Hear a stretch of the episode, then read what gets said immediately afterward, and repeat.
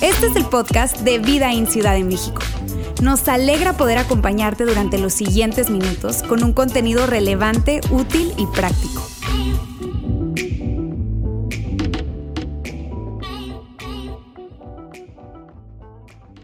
Si tú creciste en una familia que de alguna manera era religiosa o eran temerosos de Dios, como decimos muchas veces, seguramente has escuchado esta frase que dice, Dios te ama tal como eres. ¿Alguien la ha escuchado? Yo creo que inclusive si tienes tiempo viniendo con nosotros, muy probablemente también la has escuchado. Ahora, si tú estás sentado y estás pensando, esto es información nueva para mí, a mí no me llegó el mail, déjame te lo confirmo. Dios te ama tal como eres. No me importa cuál es tu pasado, no me importa qué hiciste, qué dejaste de hacer. Dios te ama tal como eres. Yo creo esto, esto es lo que han creído los cristianos y es la propuesta del cristianismo por siglos. De hecho, probablemente has escuchado este pasaje tan famoso que está en el Nuevo Testamento que escribió un hombre llamado Juan en el capítulo 3, verso 16, dice así, dice, porque de tal manera amó Dios al mundo que dio a su Hijo. Y escucha, de tal manera amó Dios al mundo, tal como el mundo estaba. Y amigos, tú y yo sabemos que el mundo está roto. El mundo está quebrado. Pero sabes, eso son, son buenas noticias definitivamente, pero hay más y mejores noticias porque esa es solo una parte de la ecuación. Hay otra parte de la ecuación que quiero compartirte. La otra parte de la ecuación dice, Dios te ama demasiado como para dejarte como estás. Y si en tu mente estás pensando, ay, ya sabía que ibas a salir con algo, por favor, sé honesto. No te engañes detrás de un prejuicio, de un concepto que has escuchado.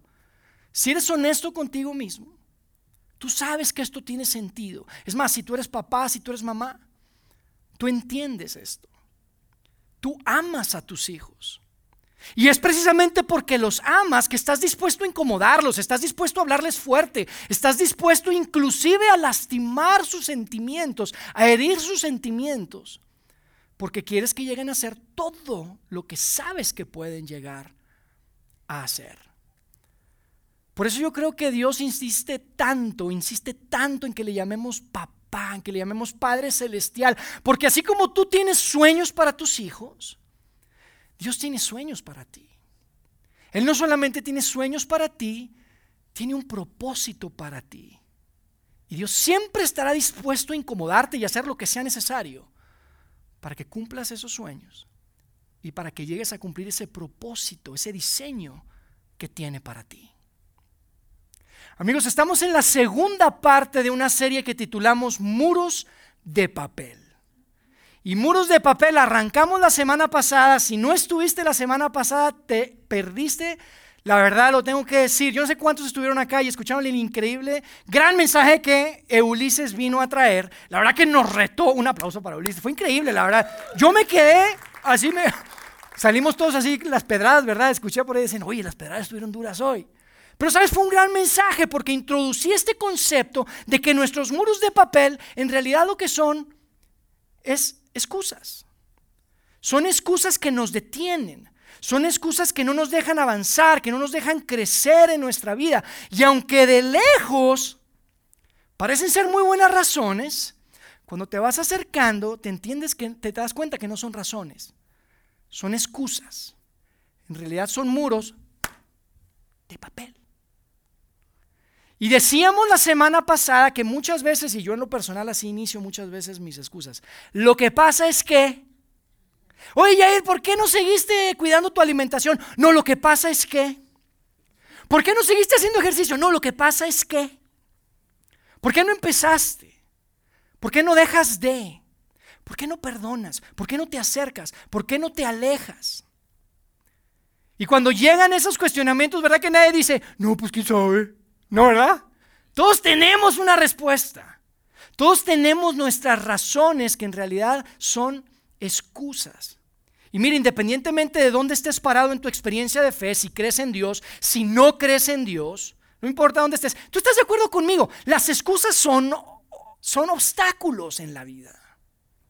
Las excusas en realidad son mentiras que nos creemos como verdades. ¿Estás de acuerdo? Y el tema de todo esto de las excusas y la razón por la que queremos hablar tanto de esto al arranque de este año 2023 es que si no tenemos cuidado, las excusas se pueden convertir en una especie de reyes. Se convierten en unos mini tiranos en nuestra vida. Se convierten en señores de nuestra vida las excusas. Y por eso a mí me hace todo el sentido que Dios, si nos ama, nos llame la atención y nos diga, hey, ya deja de poner excusas. Si Dios nos ama y nos dice, hey, soy como un Padre Celestial para ti, ya deja de poner excusas. Te estás perdiendo de lo que tengo para ti. Tiene sentido que lo haga, así como tú y yo probablemente lo haríamos con un hijo que amamos, con una hija que amamos. Y eso es lo que quiero que discutamos el día de hoy, específicamente. Específicamente quiero que hablemos tal vez de una faceta de Jesús específicamente que, que no es muy común que se hable de ella en realidad.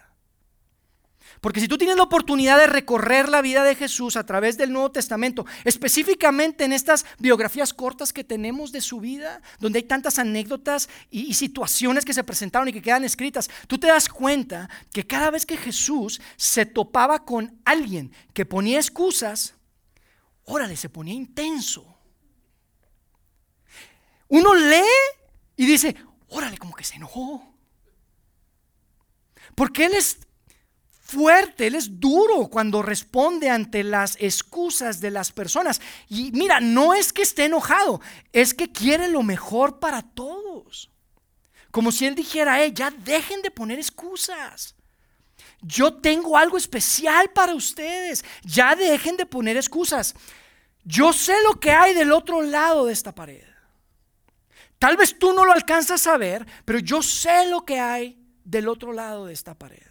Y quiero que veamos el día de hoy dos ejemplos de esto, dos ejemplos muy claros, donde vemos a un Jesús que probablemente no muchas veces vemos en la Biblia. Son de esas veces que estás leyendo y dices, ah, caray, esa, esa, cara, esa no se la conocía. Sabes, una ocasión Jesús iba rumbo a Jerusalén y se topa con un hombre que no sabemos si ya lo conocía, lo reconoció otra vez, o era un hombre que era como muy conocido, famoso, pero el caso es que lo invita a seguirlo. Y amigos, esto de que Jesús invitara a alguien en particular a seguirlo es algo súper padre, porque Jesús era ya muy conocido en ese tiempo. Todo mundo hablaba de Jesús. Sabían que era especial, ese hombre hacía cosas que nadie podía hacer, entonces todos querían estar con él. Todos querían ser parte, todos querían seguirlo. Dice que se juntaban las multitudes de personas. Y a esta persona en particular, la invitación era muy especial porque le estaba invitando a ser parte de su círculo íntimo. Era una oportunidad única. Jesús lo invita a seguirlo. Jesús literal en el primer siglo. No como hoy tú y yo decimos, oye, Jesús invita, te invita a que le entregue su corazón. No, aquí era Jesús literal invitándolo y diciéndole, hey, agarra tus cosas, vámonos. Agarra las cosas, vámonos. Y quiero que leamos cómo reaccionó este hombre ante esa invitación. Y después, lo que dice Jesús. Fíjate lo que dice el, el pasaje en Lucas 9:59. Dice, el hombre le dijo, primero déjame ir a enterrar a mi papá. Y cuando uno lo está leyendo así rápido, dices, ah, pobre cuate, murió su papá. Pues tiene sentido, ¿no? Que lo vaya a enterrar primero. Hoy es domingo, seguramente mañana lunes lo van a velar, el martes lo entierra, tal vez ya pasen unos días y tal vez ya después lo puede seguir. Amigos, eso no es lo que está sucediendo. El papá de ese hombre no está muerto. Si estuviera muerto, ese hombre no estaría ahí, porque en esa cultura los enterraban inmediatamente. Lo que este hombre está diciendo es, ¿sabes qué Jesús? Sí me gustaría seguirte, pero me gustaría esperarme un poquito hasta que muera, hasta que falte papá, Y entonces te busco, te encuentro y te sigo. ¿Cómo ves? Eso es lo que él está diciendo. Muchos expertos de la Biblia dicen que muy probablemente este hombre venía de una familia con mucho dinero y que él lo que tenía miedo era perder la herencia. Que anduviera con Jesús viajando a través de esa región y que muriera su papá y sus hermanos, como dicen por ahí, coloquialmente se lo agandallaran. Él tenía miedo que sus hermanos tomaran y se aprovecharan de que él no estaba ahí, que se quedara sin su herencia probablemente. Pero Jesús lo está invitando a seguirlo en ese momento. Quiero que me sigas ahora, Jesús le estaba diciendo. No le estaba diciendo, quiero que seas irresponsable. No le estaba diciendo, quiero que dejes, abandones a tu familia. O que cuando muera tu papá, no vayas y lo entierres. Eso no está diciendo Jesús. Pero él estaba poniendo a su papá de excusa. Él lo que estaba diciendo es, cuando muera papá, entonces. Y Jesús sabía que muy seguramente cuando muriera el papá de este hombre iba a ser demasiado tarde. Así que le responde. Jesús le responde de una manera que tal vez le vamos a dar una desconocida. Fíjate lo que dice. Jesús le dijo en el verso 60, deja que los muertos entierren a sus muertos. Tú ve y anuncia el reino de Dios. Dura la respuesta de Jesús. Dura la respuesta de Jesús. Yo lo leo y digo, uy, cule. Pero lo que pasa es que él estaba poniendo excusas. Esas son excusas. Jesús lo estaba invitando a ser parte de algo mucho más grande, más grande que él. Iban a cambiar la historia. Y la razón por la que creo que Jesús le habla de esa manera es que no quería que se lo perdiera. Pero se lo perdió. De hecho, ¿se acuerdan cómo se llamaba este hombre? Exactamente. Nadie sabe cómo se llamaba este hombre. Nadie sabe cómo se llamaba este hombre. Se perdió la oportunidad. En esa misma escena aparece otro hombre que probablemente fue motivado por la pasión de Jesús y levanta la mano y dice, yo te seguiré, Señor. En el verso 61 yo te seguiré. Pero después como que se detuvo y lo pensó mejor y se acordó que las autoridades estaban siguiendo a Jesús y dijo, ay, me dejé llevar tal vez por la emoción. Y entonces sigue ahí diciendo, pero primero deja que vaya a despedirme de mi familia. Y otra vez uno lee esto y lo pasa tan rápido y dices, oye, pues lógico, ¿quién no quiere despedirse de su familia? Bastante lógico, bastante razonable. Pero ¿no te parece que todas nuestras excusas parecen razonables cuando las sacamos, cuando las ponemos en la mesa? Y queremos que todos digan, ah, sí, te entiendo. No, tienes razón. Eso es lo que queremos. Todas nuestras excusas parecen razonables, pero Jesús sabe que esta es una excusa. Jesús sabía la implicación de seguirlo. Él mismo, sus discípulos, se habían perdido cumpleaños, se habían perdido graduaciones, bodas de su familia por el reino y por esa visión que Dios estaba que Jesús estaba presentando en ese momento. Y le dice, "Oye, no, ¿sabes qué? Esas son excusas." No, Jesús no le dice, "Ah, sí, te entiendo. No, vete a despedirte." Fíjate lo que le dice. Pero Jesús le dijo, en el verso 62, aquel que empieza a arar un campo y mira hacia atrás, y me quiero detener aquí porque tal vez aquí es donde tú estás leyendo y empiezas a perderte, porque están, empiezan las referencias del primer siglo y tú dices, ¿qué es eso de arar y qué es eso del campo? Quiero hacer una pausa aquí, déjate digo qué es lo que estaba pasando. Acuérdate que en el primer siglo es una sociedad agraria. Ellos vivían de trabajar la tierra. Todos entendían perfectamente lo que Jesús estaba diciendo. Dice, aquel que empieza a arar el campo y mira hacia atrás, ¿Por qué? Porque en ese tiempo tenían que hacer unos surcos, ¿verdad?, en la tierra. Y es una tierra que aún al día de hoy, si tú vas y tienes la oportunidad de visitar, te das cuenta, es muy, hay mucha piedra, es muy rocosa. Entonces lo que hacían es que tenían que fijar su vista en un punto al frente para no irse chueco. Porque si te vas chueco cuando estás haciendo los pozos donde vas a sembrar, pues ya no sirve, ya no funciona. Terminas haciendo mal el trabajo. Entonces Jesús lo que le está diciendo es, aquel que empieza a dar un campo y mira hacia atrás, no sirve para el reino de Dios, dice el verso 62. Órale, tú no me puedes seguir, porque no vas a enfocarte. Tu mirada tiene que estar al frente, tienes que tener una visión clara. Si empiezas a voltear atrás, ¿de qué me quieres pedir de mi familia? Se va a ir todo chueco y no sirve. Eso es lo que estaba diciendo Jesús acá. Tu mente va a estar en otro lado. No me sirves. Y parece duro. Pero amigos, otra vez, Jesús nos está invitando a ser parte del movimiento más grande en la historia de la humanidad. ¿Entiendes eso? Jesús los estaba invitando a ser parte de cambiar la historia. Y Jesús sabía que ellos podían ser parte y se lo perdieron por excusas. Y sí, parece duro, parece severo, parece inclusive hasta cruel. Pero ¿no te parece que eso es lo que hace alguien que te ama? alguien que te conoce, que sabe tu potencial. Yo creo que todos necesitamos a alguien en nuestra vida que nos conozca, que conozca nuestra composición y que nos pueda hablar así y que nos pueda decir las cosas como son. Porque todos tenemos muchas razones, ¿estás de acuerdo? Hay tantas razones. Saben, en el 2016, 2017 aproximadamente, en mi trabajo yo tenía un par de años que, la verdad me estaba yendo muy bien.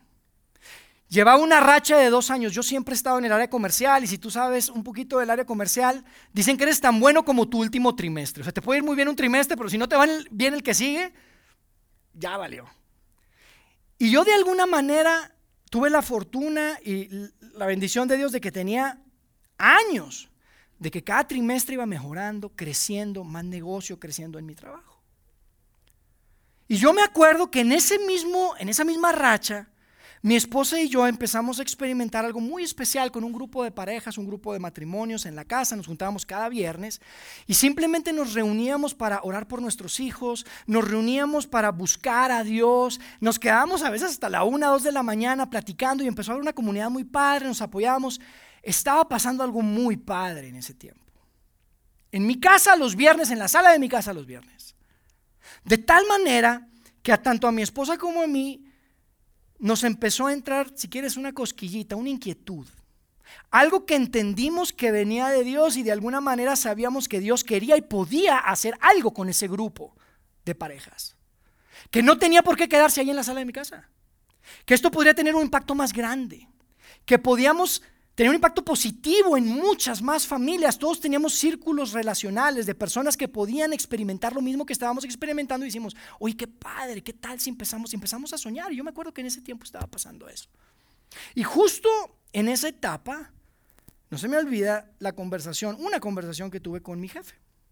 Porque me buscó un día en la oficina en la empresa en donde estaba trabajando en ese tiempo, ahora estoy en otra empresa, pero en ese tiempo me buscó y me dijo, Yair, este, ya vienen las evaluaciones anuales de desempeño y, la verdad es que muy bien. No hay nada que yo te, te, pueda decir más que, que quiero que trabajes en A, B y C, que eran cosas que estaban fuera de mi alcance, porque quiero pensar en el siguiente año y en el futuro y cómo quiero organizar el, el equipo y, en pocas palabras me está diciendo, quiero, quiero, quiero promoverte. Te quiero dar más, más responsabilidad. Híjole, yo, decía, yo me acuerdo que en ese tiempo fue, se siente padre, se siente padre la verdad. Pero yo sabía que si yo quería ser parte de lo que Dios estaba haciendo ahí en la sala de mi casa, yo sabía que si Dios me iba a dar la oportunidad de liderar algo que Dios podía hacer, eso iba a requerir tiempo. Eso iba a requerir más tiempo. Eso iba a requerir probablemente sacrificios, dejar ir algunas cosas. Y sabes, hay muchas razones que yo tenía por las cuales decirle a mi jefe, sí, dime, ¿qué más? Échame, échame más. Y por las cuales decirle a Dios, Dios, ¿qué onda con estas ideas que metes en mi cabeza? Hay tanta gente. Las cosas van bien. Yo me estoy juntando todos los viernes con mis amiguitos y te estamos buscando y estamos orando. Está todo súper bien. Y sabes, de alguna manera la pregunta que yo tenía que responder en ese tiempo es una pregunta que yo te quiero compartir hoy. Porque hoy se trata de ti, ¿ok? Después les cuento el resto de la historia. Probablemente se la pueden imaginar. Pero la pregunta que tú te tienes que hacer, que yo me tuve que hacer, es una pregunta terrible en muchas, de muchas maneras. Y es la siguiente y la queremos poner ahí. ¿Cómo crees que Jesús respondería a tus razones? Después de escuchar lo que acabamos de leer, ¿cómo crees que Jesús respondería a tus razones? Tal vez sería duro y severo con tal de que llegues a ser quien Él sabe que puedes llegar a ser. Tal vez Jesús estaría dispuesto inclusive a lastimar tus sentimientos con tal de que dejes de lastimarte a ti mismo. ¿Qué tal si realmente Dios existe? ¿Qué tal si Jesús realmente es su Hijo? Y puede ver del otro lado de tus razones, de tus muros de papel. ¿Cómo respondería Jesús ante tus razones? Probablemente te diría una parábola. Y ese es el segundo ejemplo que quiero compartir con ustedes el día de hoy. Yo no sé si sabían, pero Jesús es uno de los primeros autores de ficción. Porque una parábola es una historia inventada. Y Jesús tenía la costumbre de comunicar y de compartir con estas historias inventadas, algunas probablemente basadas en cosas en hechos reales, algunas probablemente no, no lo sabemos, pero él compartía en parábolas. Y probablemente muchas veces Jesús respondía ante las excusas de la gente y ante tus excusas y mis excusas con parábolas. Y yo quiero compartir con ustedes bien breve una parábola que Jesús compartió y que seguramente has escuchado. Pero yo te quiero invitar a que le escuches hoy desde esta perspectiva de tus razones, desde tus excusas, desde tus muros de papel. Una ocasión, Jesús compartía que había un hombre muy rico. Un hombre muy rico que iba a salir en un viaje muy largo. Ustedes probablemente conocen esta parábola. Y él tenía tres trabajadores, tres directivos, tres líderes probablemente en su empresa. Imagínate a los que les llama y les dice, amigos, les voy a entregar un portafolio. Un portafolio de inversiones si quieres. Les voy a dar una cantidad de dinero porque yo me voy a ir de viaje y me voy tanto tiempo de viaje que quiero que trabajen esto y cuando regrese quiero que me digan cómo les fue. ¿Se acuerdan de esa parábola? Y el hombre rico se fue de viaje y cuando regresa empieza a conversar y empiezan a rendirle cuentas a él estos tres hombres, estos tres siervos si quieres. Y dos de ellos tenían noticias súper buenas. Habían duplicado las inversiones. Habían duplicado el dinero y el recurso que su señor, que su jefe les había dado. Y entonces ese jefe, ese hombre rico, fíjense cómo le responde a cada uno de ellos. Le dice, su señor le respondió en el verso 23 de Mateo 25, dice, hiciste bien, siervo bueno y fiel. Has sido fiel en lo poco, te pondré a cargo de mucho más. Y fíjate lo que dice al final, dice, ven a compartir la felicidad de tu Señor. Y yo creo que los siervos probablemente pensaron, poco, ni idea que era poco, yo pensé que era mucho. Y tal vez el Señor les dijo, amigos, apenas estamos empezando, hay mucho más. Y por otro lado, me encanta cómo le responde su Señor a ellos, porque dice después, ven a compartir la felicidad de tu Señor. En otras palabras, no se trata nada más de que todo hacia acá. No se trata de que tú sufras por mí. Se trata de una relación ganar, ganar. Es una relación recíproca. Aquí la vamos a pasar bien todos. Esto es bueno para todos. Si me va bien a mí, les va bien a ustedes. Y eso es súper interesante. Pero luego llegó el tercer siervo. El otro siervo, el que faltaba y la verdad no tenía un muy buen reporte, no tenía muy buenas noticias. Fíjate cómo empieza su explicación en el verso 24 de Mateo 25. Señor, explicó. O sea, antes de que te diga qué hice con tu dinero, déjeme te digo algunas cosas que son importantes que tú tienes que saber, ¿verdad? Antes de decirte qué hice con el dinero, déjame te digo algo y se empieza a explicar. Dice, yo sabía que usted es un hombre duro, que cosecha donde no ha sembrado y recoge donde no ha esparcido. O sea, yo sé que usted es un hombre duro, usted es un hombre que no deja nada en la mesa, o sea, usted en los negocios es, es bien bravo. Así empezó a hablar. En otras palabras, ¿sabes lo que le estaba diciendo? Le estaba diciendo, mire, antes de que le diga qué hice con su dinero, tengo que decirle que no es mi culpa. No es mi culpa. Es más, si la culpa es de alguien, es de usted. Porque si usted no fuera como es, yo no hubiera hecho lo que hice. Eso es lo que le está diciendo. Usted tiene que saber que no es mi culpa. Es más bien su culpa, ¿te imaginas? Uno lo lee tan rápido, pero eso es lo que le está diciendo. Déjeme le explico. Y todo tiene que ver con usted, no conmigo. ¿Cuántas veces somos así, verdad? Y no nos damos cuenta. Y todo tiene que ver con nosotros y es tan fácil aventarlo para el otro lado. Fíjate lo que dice en el texto después, porque después de que le dice, usted es un hombre duro, en el verso 25 le dice, así que tuve miedo. Y no quiero seguir leyendo antes de, de, hablar de eso, porque esto es muy importante. Para mí este es el centro mucho de todo lo que estamos hablando. Dice, así que tuve miedo. Sabes, muchas veces lo que está detrás de nuestros muros de papel son miedos. Son miedos. Son miedos al fracaso, son miedos a, la vergüenza, a, ser avergonzados, son miedos al reto, son miedos. Inclusive puede ser el miedo al éxito, como decía Paul de Barras Pradera, ¿verdad? ¿Se acuerdan de ese? Sin miedo al éxito, papi. Porque a veces le tenemos miedo al éxito, inclusive. No sabemos cómo lo vamos a manejar y es inconsciente. Yo sé que todos quisiéramos ser exitosos, pero muchas veces es el miedo. Y tenemos que ser honestos con nosotros mismos. Porque muchas veces es el miedo lo que nos está deteniendo y lo que nos mantiene frente a paredes de papel que no nos permiten avanzar y cruzar a esos caminos que Dios tiene preparados para ti, para mí. Tú sabes que el mandamiento más repetido en toda la Biblia es no tengas miedo. Algo por algo será.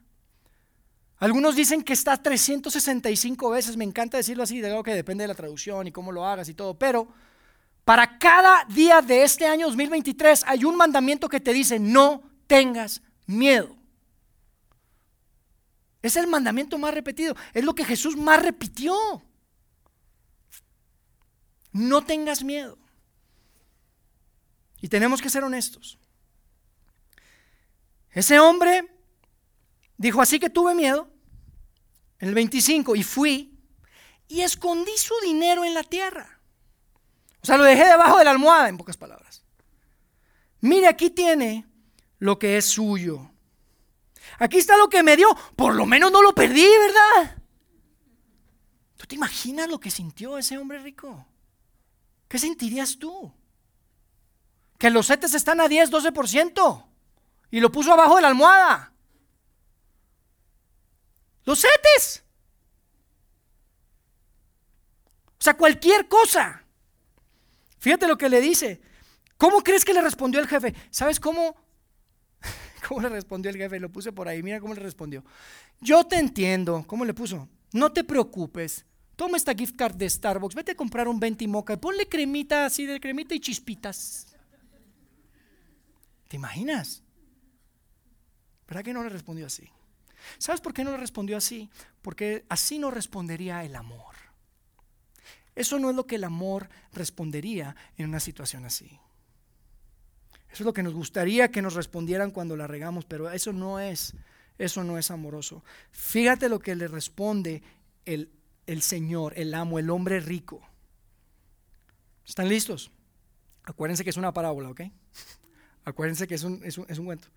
Siervo malo y perezoso, le contestó. Así que sabías que cosecho donde no he sembrado y que recojo donde no he esparcido. Pues debías haber depositado mi dinero en el banco, para que a mi regreso lo hubiera recibido con intereses.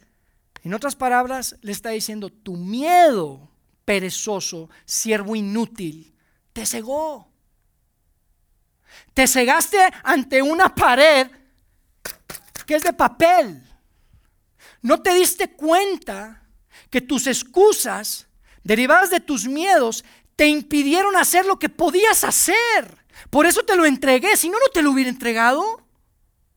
Para eso te tengo a ti, por eso tienes un lugar aquí en esta corporación, en esta empresa, en esta familia, en esta iglesia, en donde estés. Por eso se lo entregó. Y su miedo le impidió hacer lo mínimo que podía hacer. Fíjate lo que le dice. Otra vez, es una parábola, recuerda. Dice, y a ese siervo, ese siervo inútil, échenlo afuera a la oscuridad, donde habrá llanto y rechinar de dientes. Y el punto de Jesús es claro, todos los perezosos que ponen excusas se van al infierno, ¿verdad? Ah, no, ¿verdad? Se quedaron todos muy callados. Claro que no. Ese no es el punto. Pero si tienen adolescentes que siempre están poniendo excusas, pues es un buen verso con el puente de trabajar. No, no se crean, no, ¿verdad? No, no, no. El punto no es ese. Ese no es el punto, es una historia, es una parábola. Lo que está diciendo Jesús es, este siervo se quedó afuera. Este siervo, pudiendo estar adentro, pudiendo estar disfrutando, se quedó afuera. Cuando habla de llanto y rechinar de dientes, de lo que está hablando es del infierno. Está hablando de una gran frustración. Está hablando de un gran arrepentimiento, de cómo me lo perdí. Lo pude haber hecho con que lo hubiera puesto en el banco. Lo pude haber hecho y me lo perdí. Lo desperdicié. Y hay dos siervos que están en la pachanga con el Señor. Y están disfrutando. Y él pudo disfrutar y no lo estaba disfrutando. Amigos, el punto no es el castigo de estar afuera, es el no poder estar adentro con su Señor. Y hay tanta profundidad en eso, pero yo no quiero ni siquiera meterme en eso. Lo único que te quiero decir es, desperdició su oportunidad. Ese hombre dejó ir la oportunidad que su Señor le había dado. Lo dejó ir. Y amigos, si no tenemos cuidado, tú y yo tenemos la posibilidad de dejar ir, de desperdiciar nuestra vida a punta de excusas. Tú y yo tenemos, si no tenemos cuidado, tenemos la posibilidad de desperdiciar nuestra familia a punta de excusas, nuestro matrimonio por excusas. Podemos perder la relación con nuestros hijos por excusas. Podemos perder nuestra salud física por excusas. Es más, escucha esto. Y tal vez tú viniste el día de hoy simplemente para escuchar esto. Tienes la posibilidad de perder tu fe por excusas, por algo que alguien te dijo, por algo que leíste, por algo que tal vez te hizo sentido intelectualmente y no has tenido el valor de ir hacia adelante y decir, sí, me voy a comprometer con ese Dios que dice que es mi Padre Celestial. No me importan las dudas. Tenemos la posibilidad de desperdiciar nuestra fe por excusas. Si hay algo que debemos temer, amigos, si hay algo que debemos temer es lo siguiente y lo quiero poner en la pantalla. Teme a perderte lo que podrías y deberías llegar a ser. Eso es lo que debería darnos miedo. Porque hay un propósito, porque hay un diseño. Teme perderte lo que podrías y deberías llegar a ser.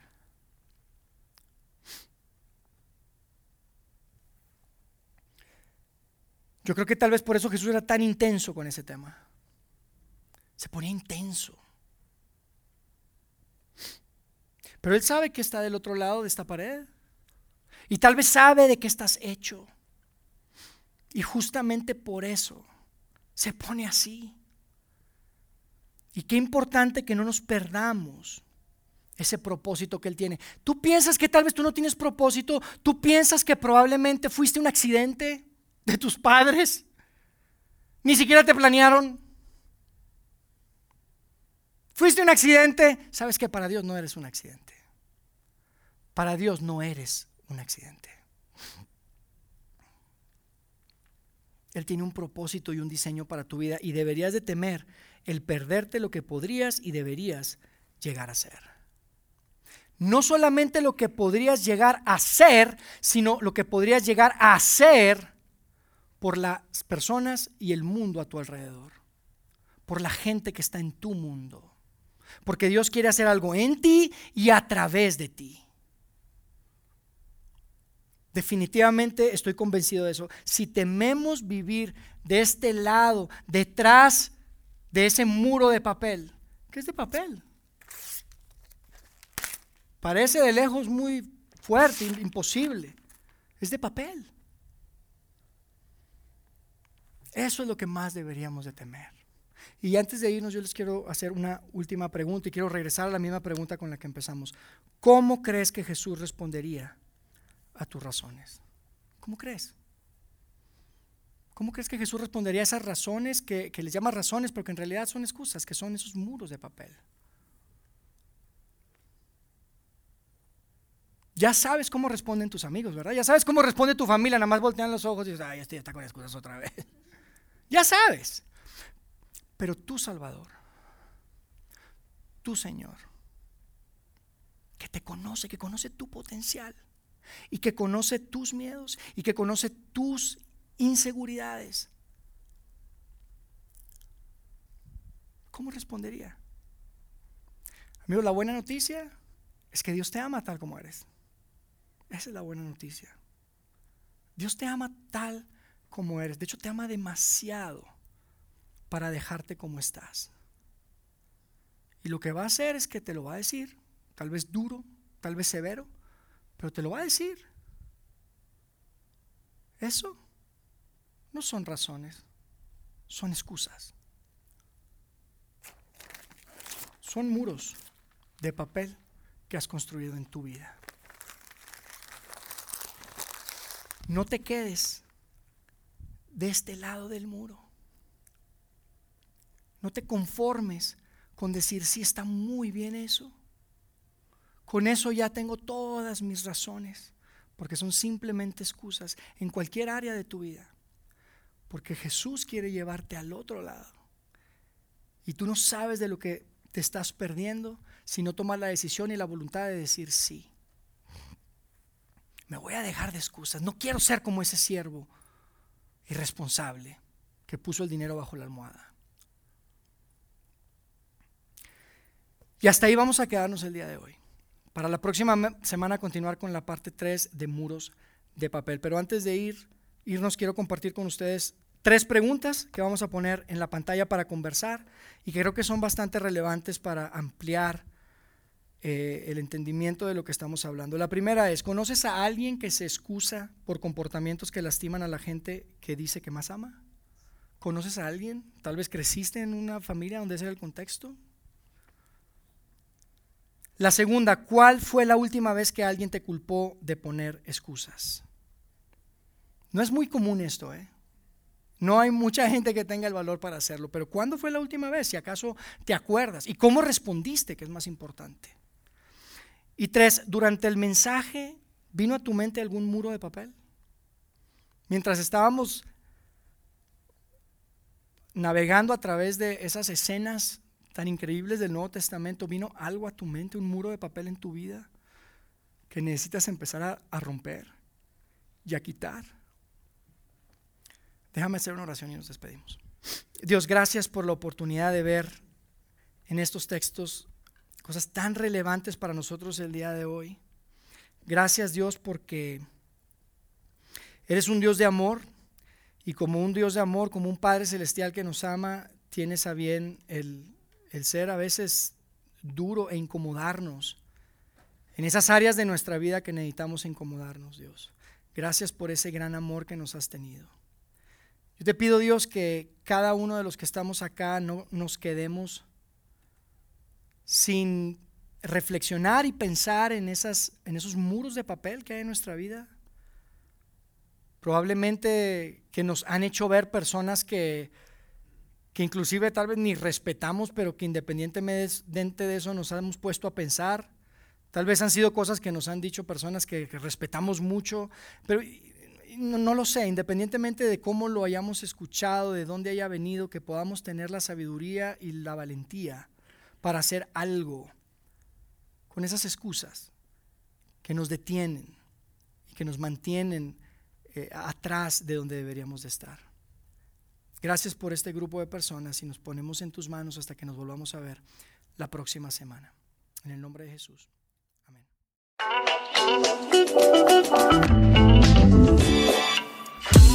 Sigue conectado a los contenidos de Vida en Ciudad de México a través de nuestro sitio web y de las redes sociales. Muy pronto estaremos de vuelta con un nuevo episodio.